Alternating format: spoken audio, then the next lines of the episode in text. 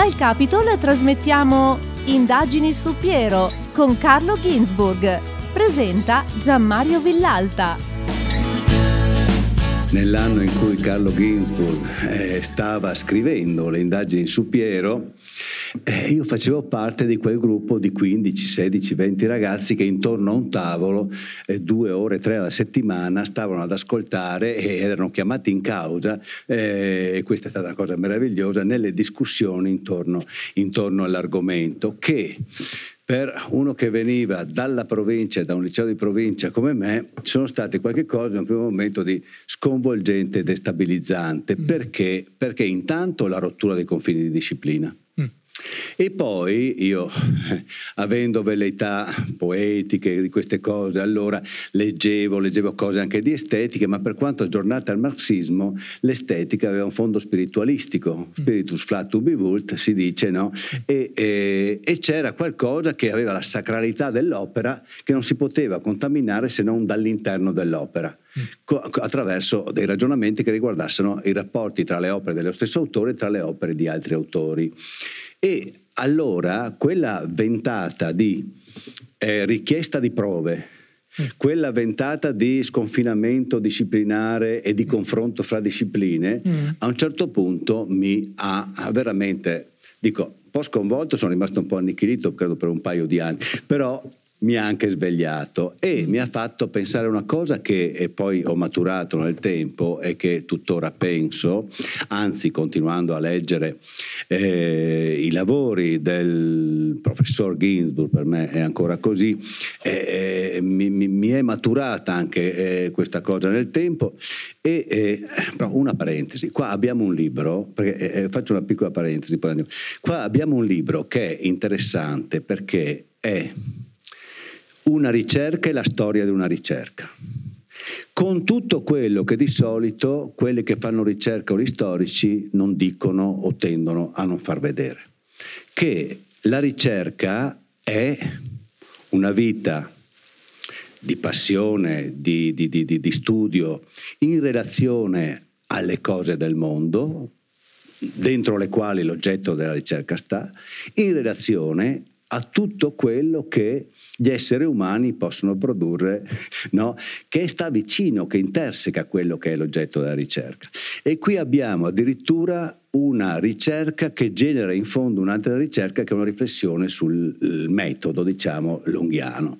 Quindi è un libro che ci permette di percorrere temi importanti legati all'arte, alla ricerca storica e al ruolo dell'opera d'arte come documento storico, anche questo è un tema molto, molto interessante, no? in che misura un'opera d'arte può essere usata dallo storico come documento e poi ancora di più abbiamo le riflessioni addirittura autocritiche, il riconoscimento di errori e l'aggiustamento di tiro da parte del ricercatore e ancora una volta ciò che gemma la ricerca in altre direzioni che sono anche questi sconfinamenti che riguardano lo stile, che riguardano altre cose. Ecco, quello che, torno quindi chiusa la parentesi, per parlare di un libro veramente, veramente interessante, che ho riletto ancora una volta, adesso, eh, sempre comunque non state tutte le, le, letture ritenendomi inadeguato. Ma dico questa cosa, ecco, che è quello che ho appena accennato e il libro dice chiaramente. Una concezione della storia, della ricerca storica, che è una concezione della cultura, che è una concezione dell'uomo.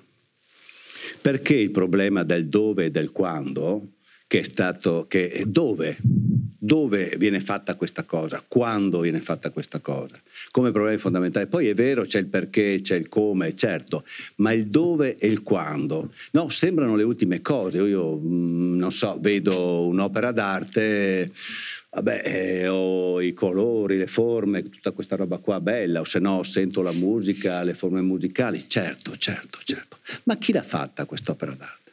L'ha fatta un uomo, una donna, di una certa età, di un'altra età, e anche questo conta, che cosa fa? Eh beh, mangia tutta una fisiologia che lo, costringe a fare quelle cose che tutti quanti abbiamo e poi si è inventato lui l'arte? No.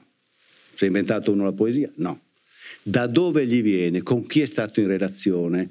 cosa ha imparato e cosa ha lasciato delle tracce della sua vita, quali sono le relazioni che ha intessuto per far sì che quest'opera, perché nessuna opera viene al mondo vestita e da qualche extra terra, tutte crescono da una continua formazione che ognuno di noi fa nel rapporto con gli altri. E certo ci possono essere, abbiamo casi, traumi che determinano per esempio un cambiamento radicale.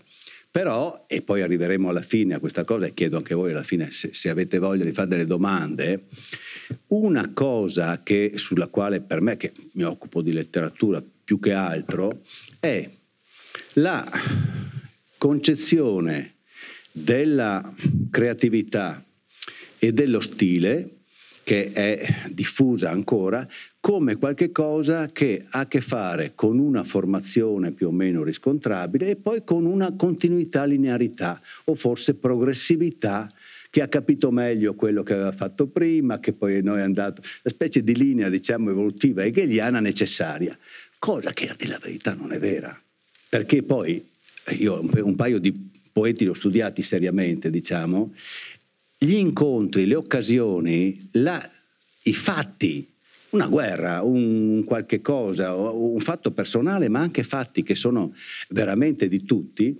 cambiano la testa, cambiano...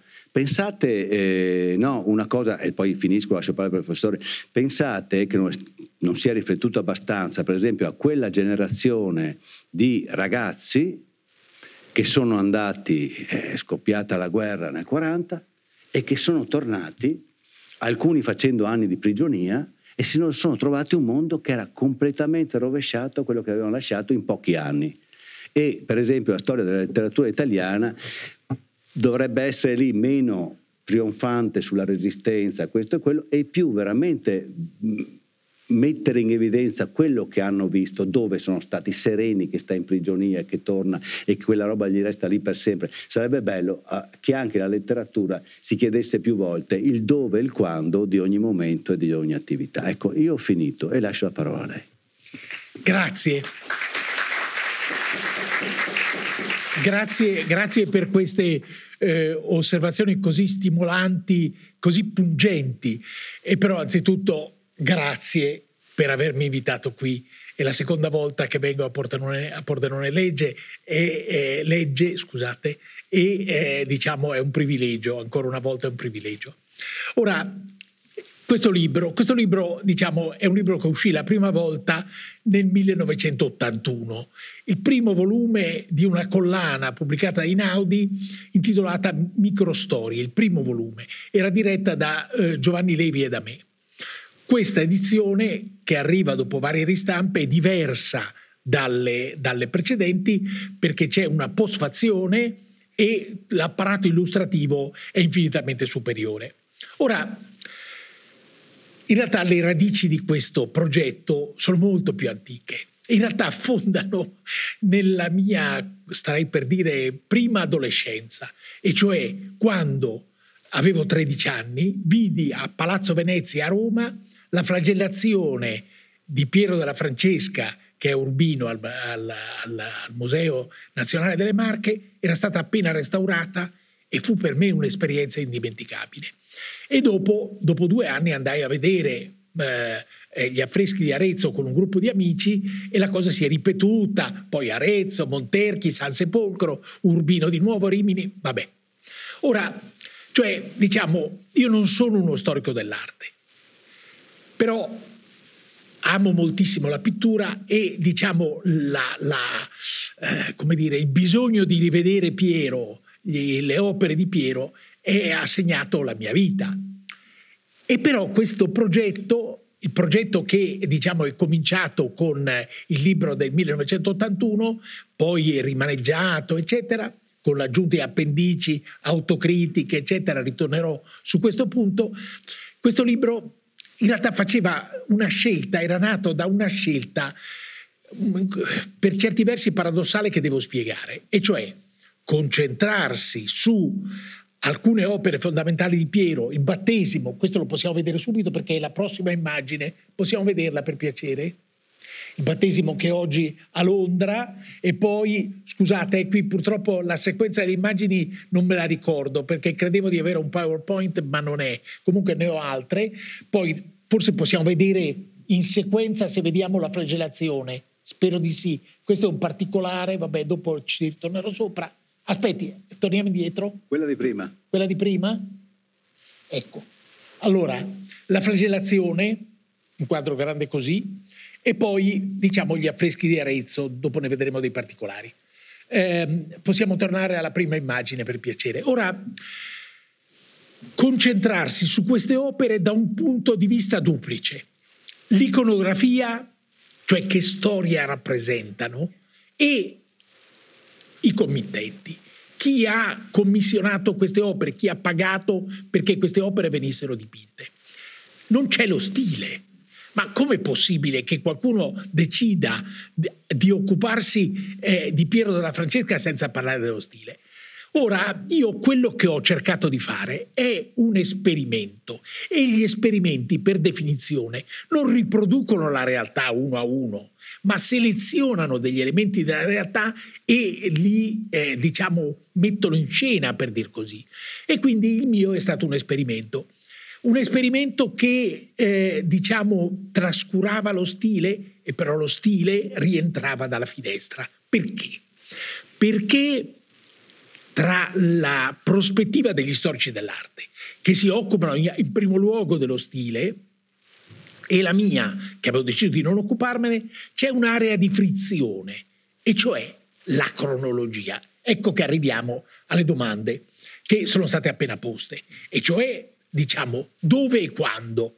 Quando hai detto dove e quando mi sono ricordato dell'immagine trasmessa, diciamo, eh, per tanto tempo, la, la, la figura della storia come una donna che ha due occhi, la cronologia e la geografia, dove e quando. Queste due domande sono assolutamente decisive. Ora, questa area di frizione ha implicato ehm, un'invasione di campo.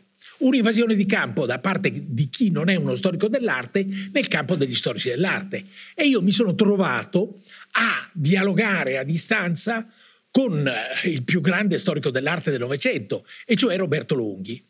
Ora, Roberto Lunghi era morto, però diciamo, io mi nutrivo, mi sono nutrito dei suoi scritti a cominciare dal libro su Piero del 1927, su cui lui è tornato con delle aggiunte da altre prospettive, la fortuna di Piero, Piero d'Arezzo. Ora, andiamo avanti per piacere alla, la, allora, non alla prossima ancora, la prossima ancora, la prossima ancora, la pro- eccola.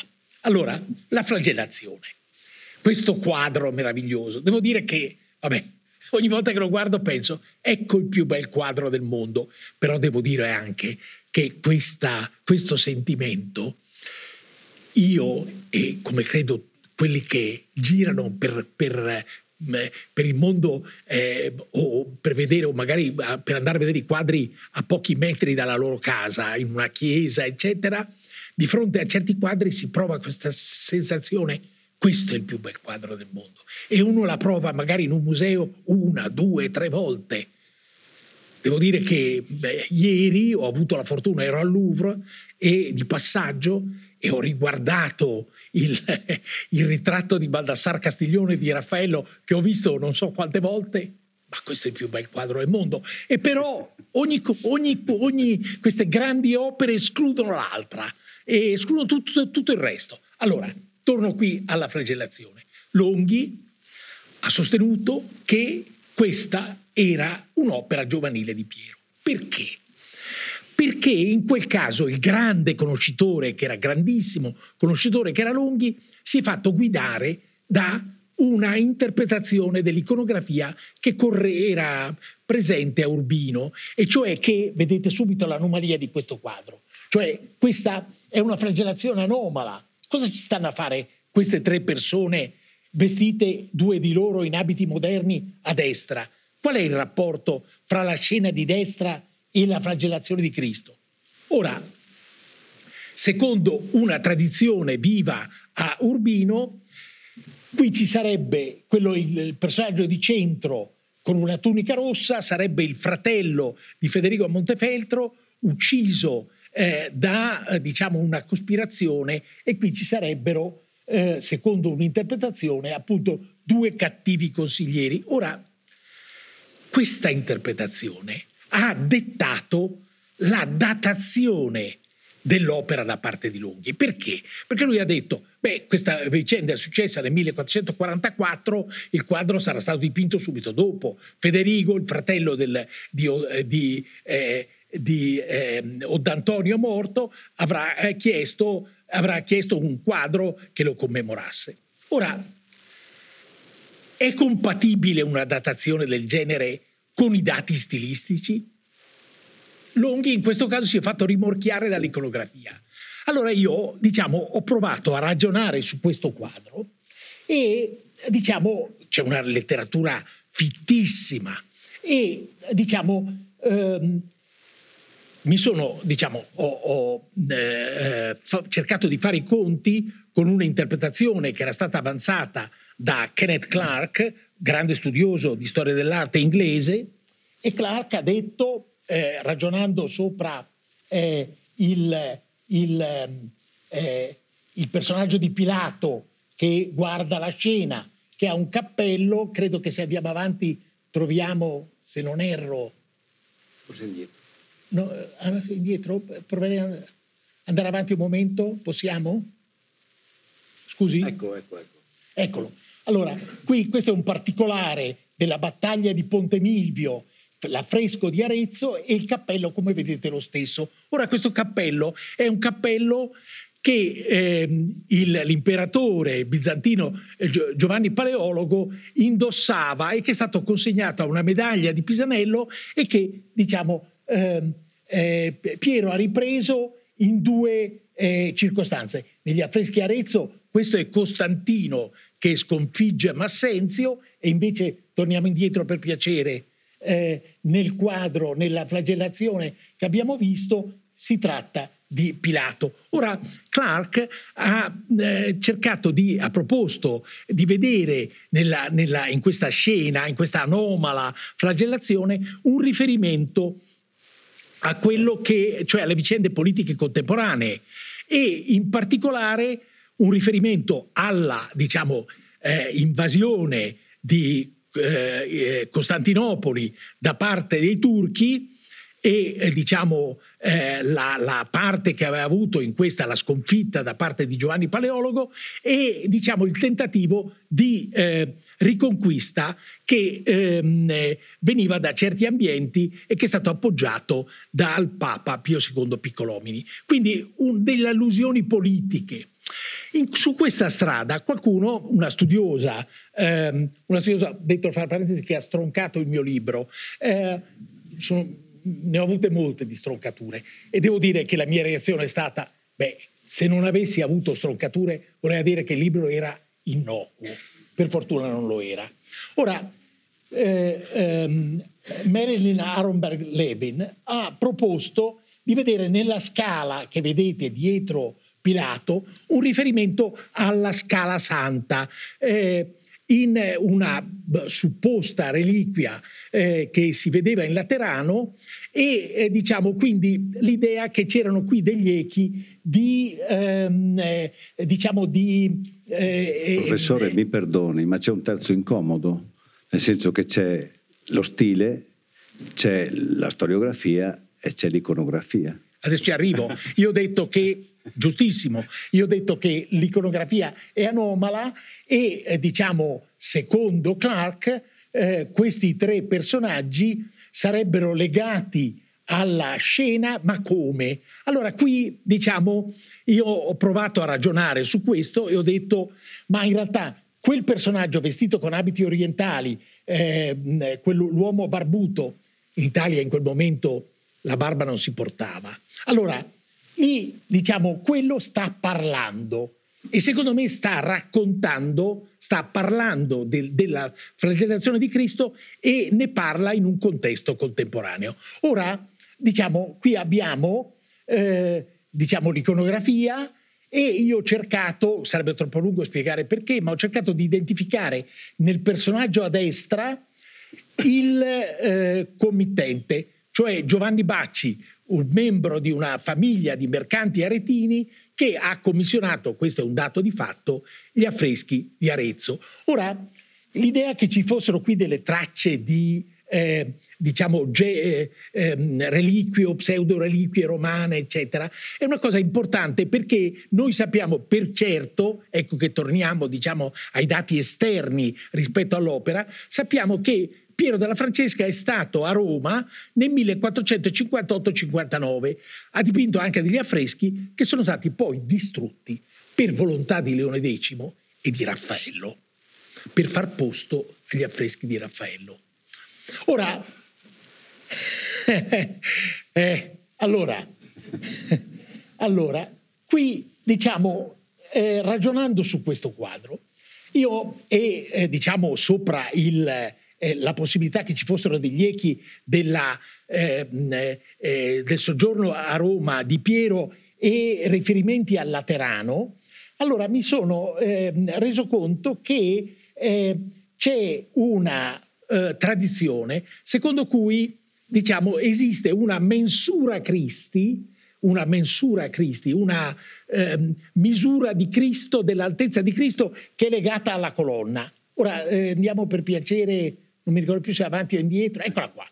Allora, io sono andato al, al Laterano e ho trovato queste colonne e diciamo eh, questa colonna è identificata come una mensura a Cristi.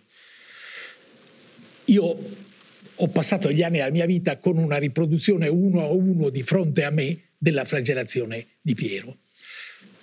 Ho misurato l'altezza la, la della colonna a cui eh, Gesù è legato e ho provato a misurare, mi ricordo ancora questo momento, ho provato a misurare questa colonna No, c'era qualcosa che non andava. Era quasi 1 a 10 e però a un certo punto mi sono accorto, come vedete qui, che una parte della colonna, la parte bassa, non andava contata perché era confitta nel terreno in passato. E allora ho rimisurato la colonna a partire dal punto in cui era visibile. Il rapporto tra la colonna e la colonna dipinta da Piero è al millimetro 1 a 10. Bah! È una prova questa?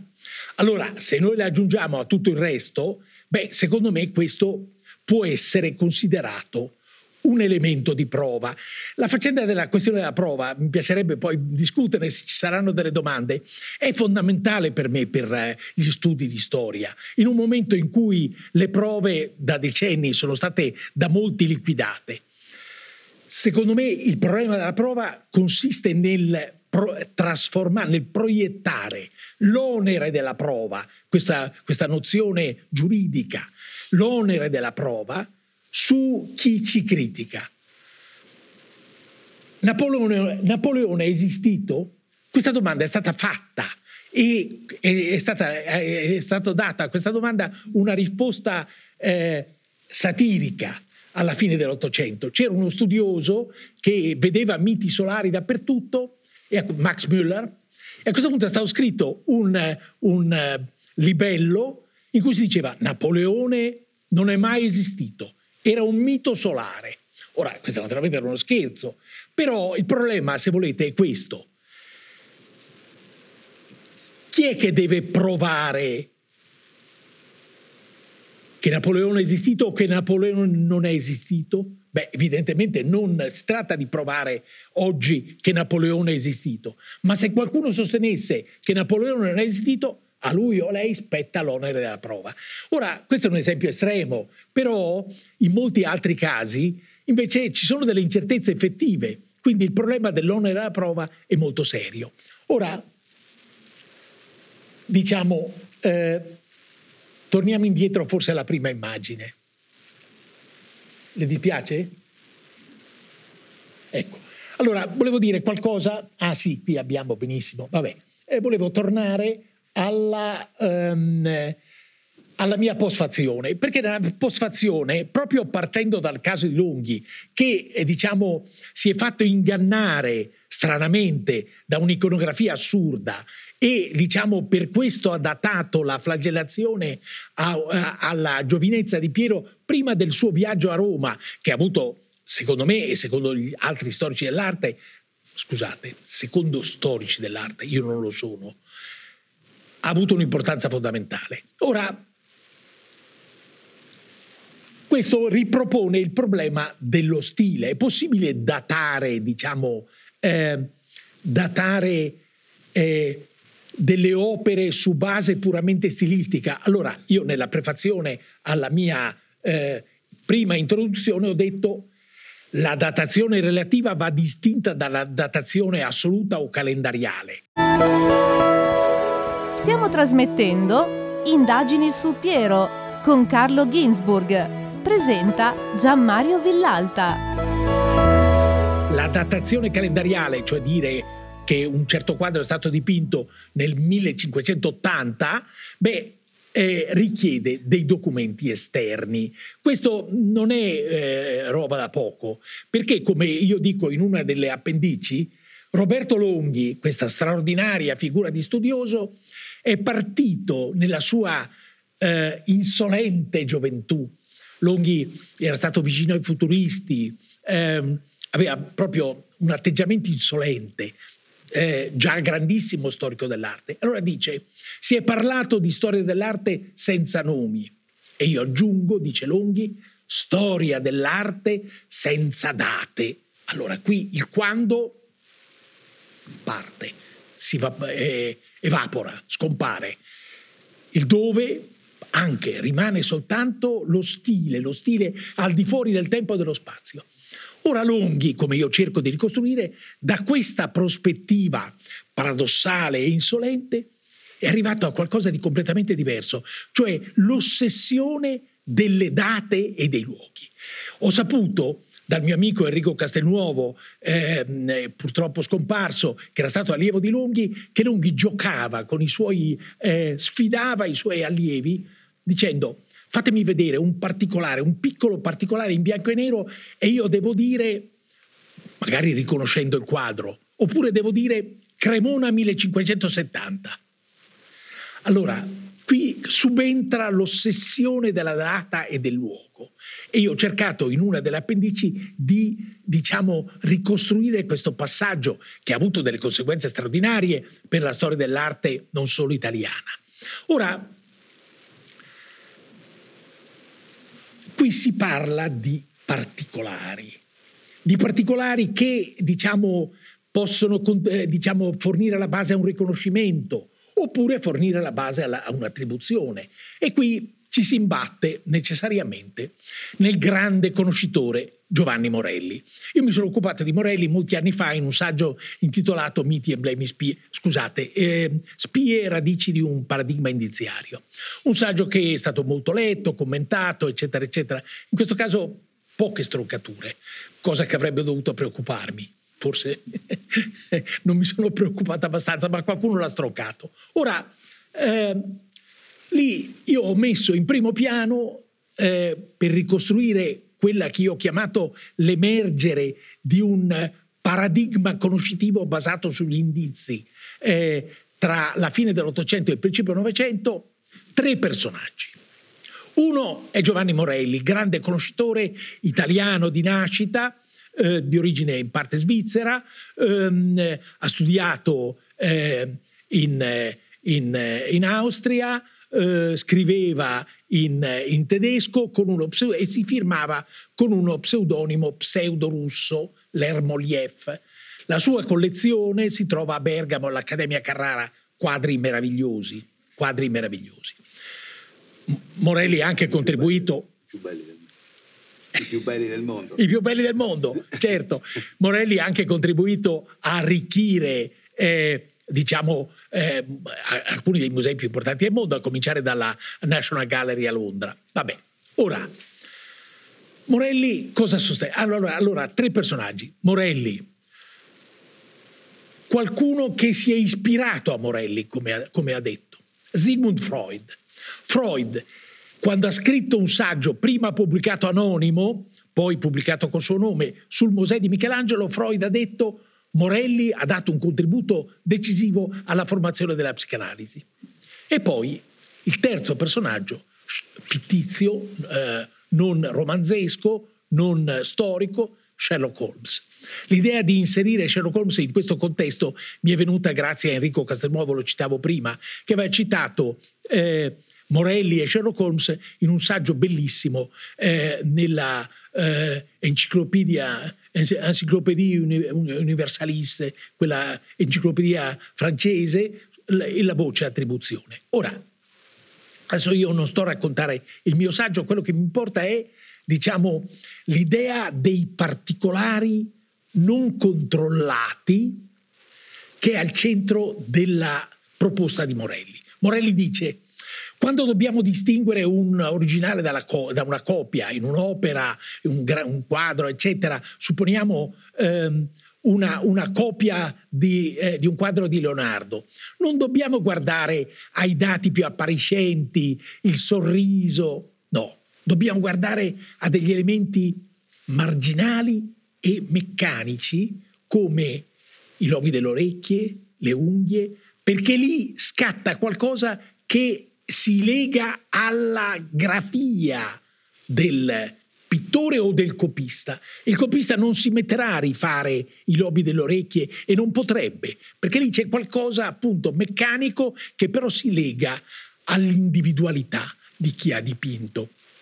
Allora si capisce che dietro un ragionamento del genere c'era eh, roba su cui Freud ha potuto riflettere e diciamo se uno guarda, legge il bellissimo libro di Freud, Psicopatologia della vita quotidiana, beh, allora all'inizio c'è un personaggio che in realtà è molto probabilmente un alter ego di Freud che fa un lapsus su Botticelli, Signorelli e dietro c'è Morelli.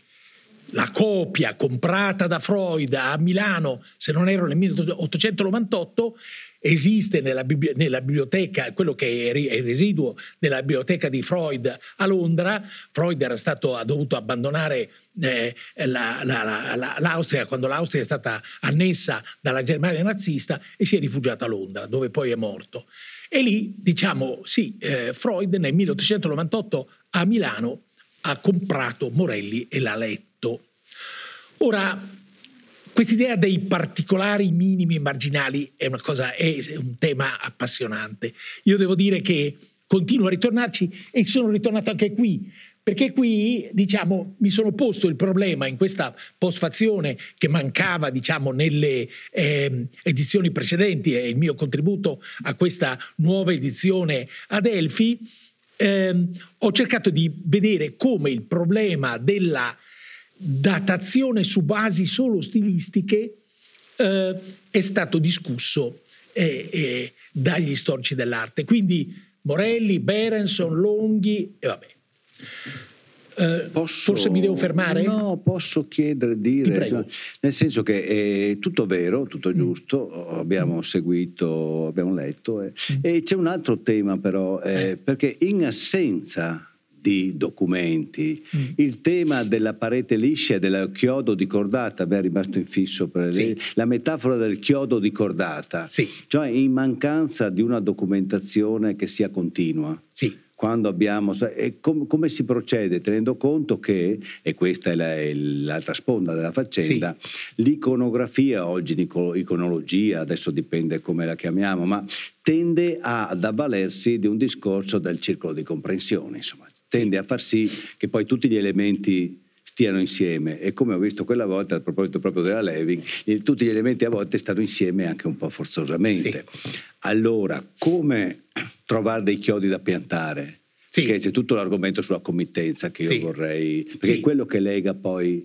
no, eh, certo. la concretezza della vita alla concretezza dell'opera. Sì, grazie. Allora, io effettivamente nell'introduzione ehm, propongo questa metafora, cioè eh, usando Piero come un caso, un caso nel senso della, eh, del case studies, come il caso, cioè eh, l'approccio ai casi che ci arriva eh, dalla medicina, pensate alla Grecia antica, dalla, dal diritto, eh, dalla teologia.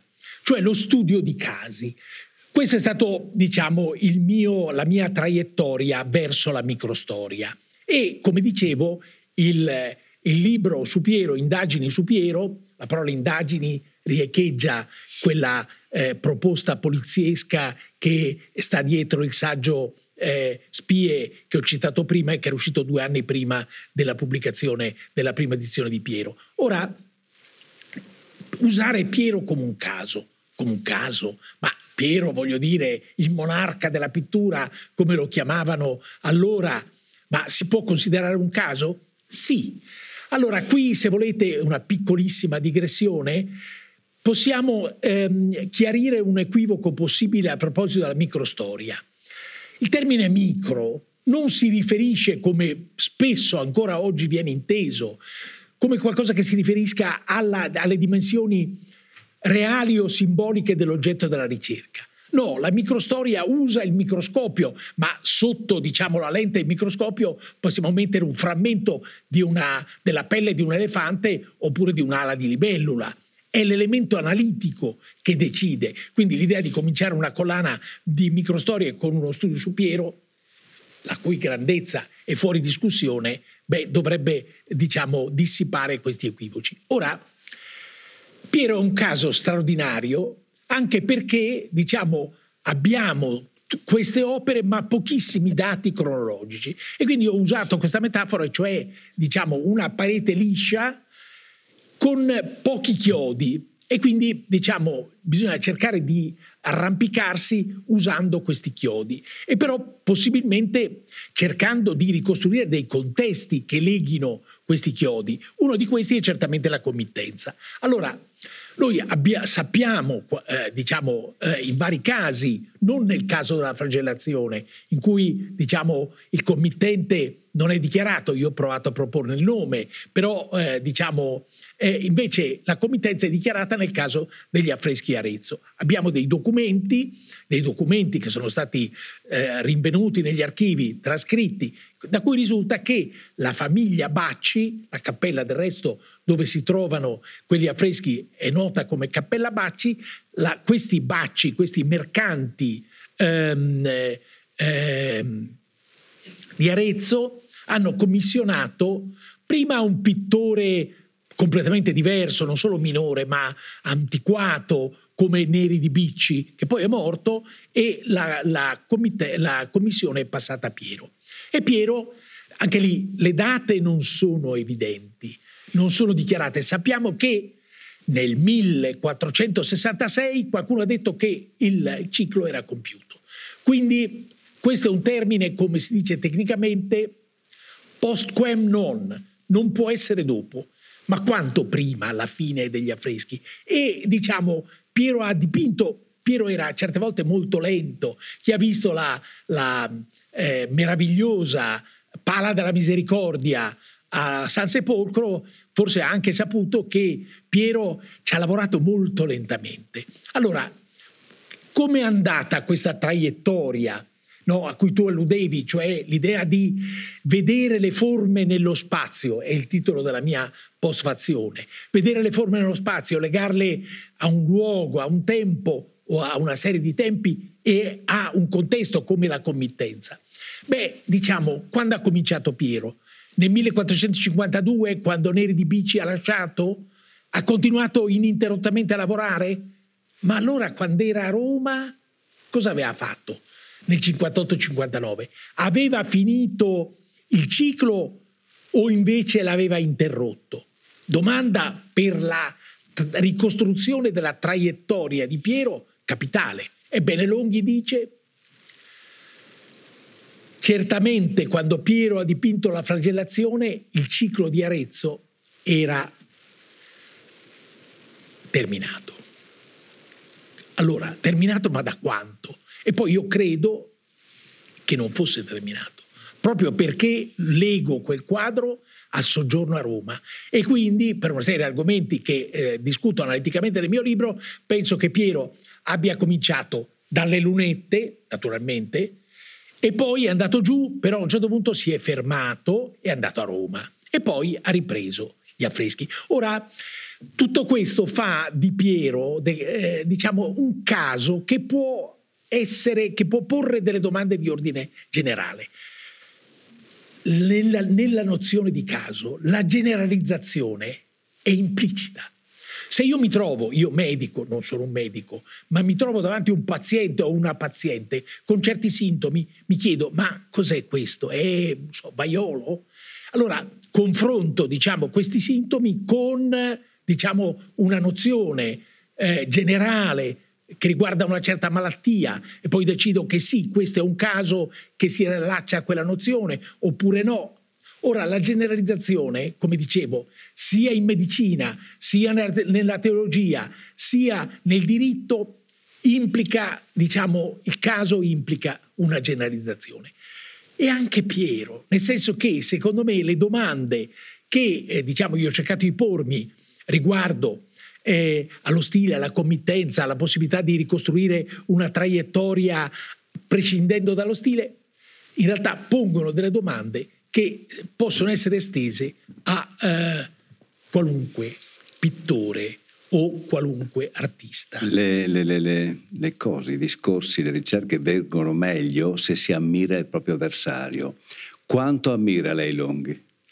Allora, io sto per andare a Ravenna per fare un ciclo di lezioni e lì riprendendo una mia battuta, io parlo continuamente dell'avvocato del diavolo.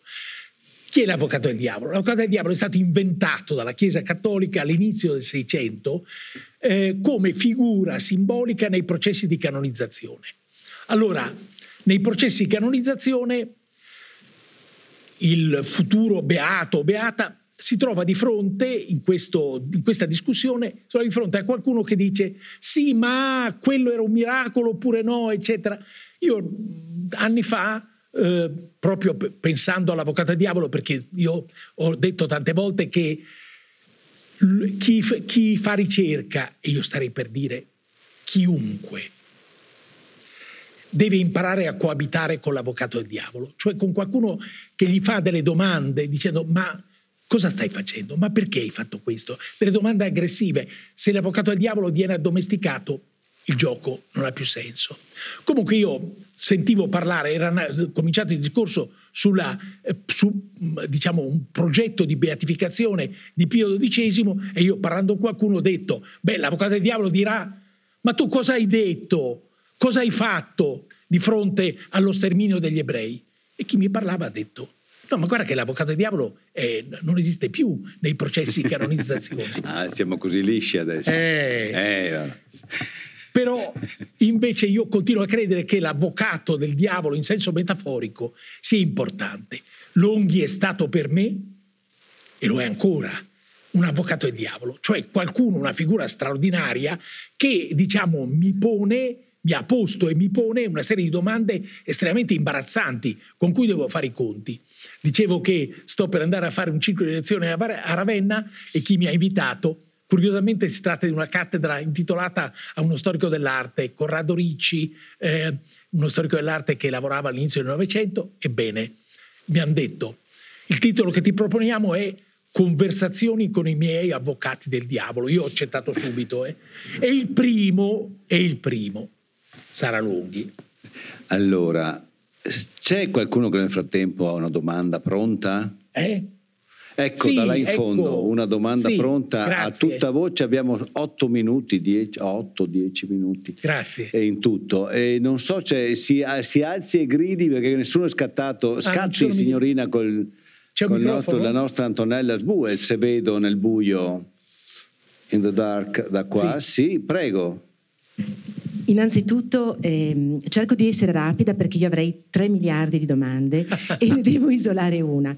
Parto con il ringraziarvi, ma non in maniera formale, perché veramente lo spessore luminoso e denso e appassionante di questo dialogo è qualcosa di contagioso. Detto questo, ma è vero, Detto questo, le, le, vostre le prime parole di, di Gianmario e poi anche il suo riferimento, professor Ginsburg, alla prova, ha, al concetto storiografico della prova, mi ha riportato alla memoria un suo libro che io ho molto amato, molto denso, esplorativo, Rapporti di forza, in cui lei interroga proprio le relazioni tra storia, se non ricordo male, retorica e prova.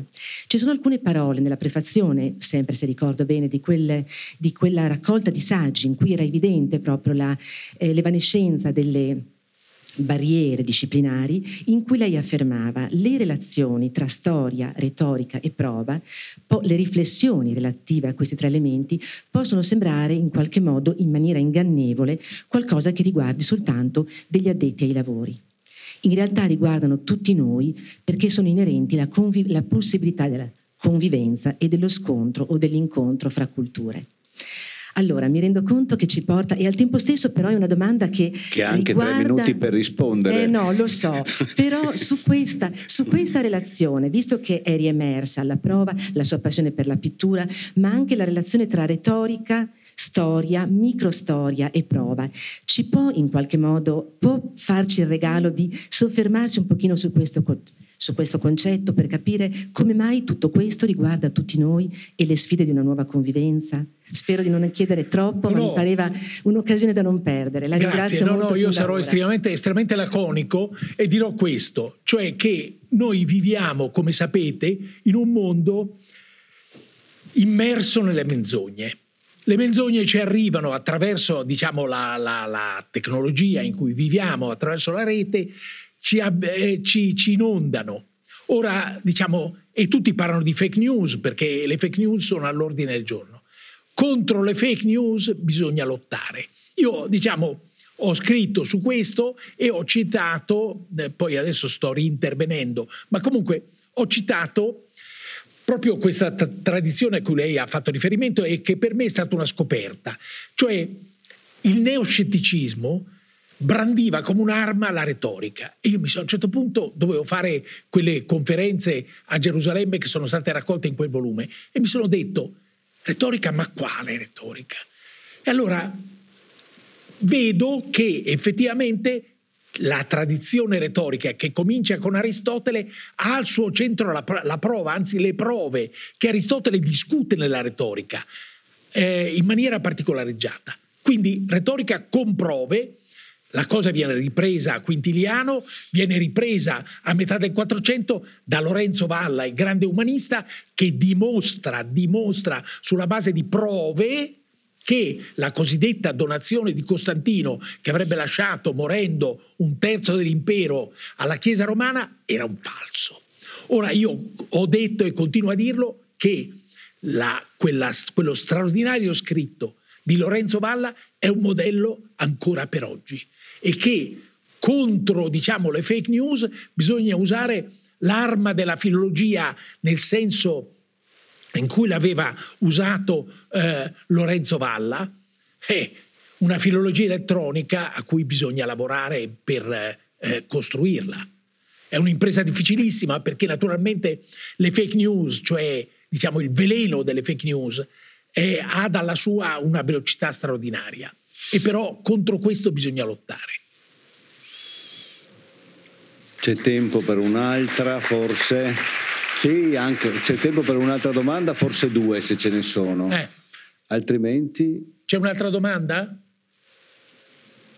Accidenti, abbiamo soppresso, io no, scusami, ma mi pareva di Antonella, lo... ho visto un'esitazione, mi sbaglio? Una domanda? Sì, grazie. Gra- domanda, non commento quasi. Eh, Moro, Scusi. Moro, il nostro, sì. il nostro Moro. Otto anni fa, quando ci incontrammo in Messico, sì. a Guadalajara, sì. si ricorda... Mi ricordo benissimo. No, ma di quella circostanza molto dura, molto forte, di quel massacro, di quella sparizione ah. di studenti. Sì. Ecco. Il procuratore della Repubblica del Messico, in quell'occasione, dopo mesi di ricerca, usò il termine che erano arrivati alla verità storica, sì. la verità storica di sì. quel caso. Ecco, adesso io non avevo per niente preparato questa domanda, ma mi è venuta adesso. E in quel caso quella verità storica è stata completamente smontata, ma non in maniera, diciamo, eh, scientifica, dal successivo governo. Ecco, volevo in realtà informarla di questo, perché quel procuratore adesso si trova in carcere. Si trova in carcere? Si trova in carcere, sì. Ah. E, una, e una delle accuse che ne sono state fatte è che uno indirettamente avendo ostacolato ricerche, è stato, è stato accusato anche di sparizione dei, dei, degli studenti. Quindi scusate se intervengo in, intervengo in questa maniera, ma ho voluto approfittare anche di questa cosa per Beh, il, il, problema è che quando eh, Murillo Karen usò il termine verità storica, venne molto discusso in Messico, adesso io non, non faccio un riferimento di quello di suo, sul fatto che in, una, in, un procedimento giudiziario si usasse il termine verità storica. Quindi, e siccome lei si è interessato anche, ovviamente riferendomi al caso Sofri, volevo informarla di questa cosa. Grazie, sì. grazie mille. Allora chiedo al professore, no, c'è un'altra domanda. Eh. C'è. C'è, c'è. Sì. sì. Eh. Beh, complimenti intanto per eh, la trattazione, resteremo qua fino a notte inoltrata ad ascoltarla. Ma visto che si parla di fake news, sì. eh, eh non è che a forza di parlarne si moltiplica l'effetto. Sto pensando a quei famigerati falsi protocolli di Sion che tanto hanno fatto male e che nonostante studiosi, storici, eh, includendo anche semiologi come Umberto Eco, hanno smontato, però ogni tanto rispuntano fuori. Non c'è il pericolo della moltiplicazione anche delle bufale? Sì, c'è, questo pericolo c'è, però diciamo, e allora parlo proprio dei protocolli perché me ne sono occupato anch'io. Ora, eh, diciamo, io ho cercato di eh, affrontare un problema inquietante. Cioè, quei protocolli sono, diciamo, un testo ributtante e volgare, e però si tratta di un plagio, come venne riconosciuto, diciamo, eh, a, mi pare nel 1918, comunque attorno a quella data, si tratta di un plagio da un testo pubblicato a Bruxelles eh, a metà dell'Ottocento da Maurice Joly, Dialogo agli inferi tra Machiavelli e Montesquieu. Questo testo è un testo straordinario e io ho cercato di, il mio, il, il mio saggio si intitola, se non erro, Imparare dal nemico, l'ho incluso nel libro Il filo e le, tra- e le tracce, sottotitolo Vero, falso, finto, e quel testo di Joly è un testo straordinario che diciamo analizza un fenomeno che sta emergendo nell'Ottocento, lui il suo bersaglio è, è il secondo impero di eh, Luigi Napoleone, di Napoleone III, e però pone delle domande e delle riflessioni che sono state poi, come dire, eh, riprese e analizzate anche attraverso Joly eh, per eh, discutere delle, eh, delle dittature novecentesche. Ora, com'è possibile questo passaggio, cioè questo testo così straordinario e la, la, porcheria che è venuta fuori dal plagio, e cioè quella dei protocolli? Quindi, diciamo, io credo che gli storici debbano affrontare delle verità sgradevoli. Allora, ricamare per l'ennesima volta sulla falsità dei protocolli era naturalmente, a mio parere, superfluo. Però, ecco, riflettere su questa radice inaspettata, questo non lo era. Grazie. Eh, io ringrazio il professore, ringrazio tutti voi. Sarebbe bello stare ancora, ma ci siamo dati dei limiti di tempo, è chiaro. Io spero che qualcuno mi abbia fotografato se no fatelo perché eh, devo pure tenermi qualche... certo, certo. Sì, questa bellissima occasione sì. allora sì. tutto grazie di tutto grazie a chi ha fatto le domande grazie, professore grazie beh, speriamo di averla ancora con noi il libro è un capolavoro insomma nel suo genere che va adesso non dico comprato, ma se lo comprate poi il professore credo sia disponibile sì, a una firma. Eh. Grazie, grazie.